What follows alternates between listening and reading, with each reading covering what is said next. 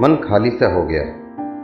कुछ भी ठहरता नहीं बहुत देर तक। गुस्सा जितनी जल्दी आता है, उतना ही जल्दी शांत भी हो जाता है। रोना कुछ देर का है, फिर सब ठीक है कहकर चीज़ें हटा दी जाती। दिल और दिमाग से। कहने को बहुत से लोग हैं साथ पर।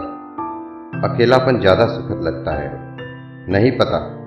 समझदारी घर कर चुकी है या बेवकूफ़ी कर रहा हूँ आजकल? फॉर्मल चीज़ें जो करनी भी ज़रूरी है, वो भी नहीं करता। किसी जान पहचान वाले को देखकर छुप जाने का मन करता है। इसलिए नहीं कि वो बात करेगा, चंद सवालात करेगा।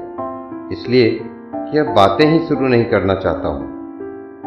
लगता है, जो छूट गया, सो छूट गया, जो है, सो है। नहीं है तो भी कोई गम नहीं है। और है भी तो क्या पता कल ना हो।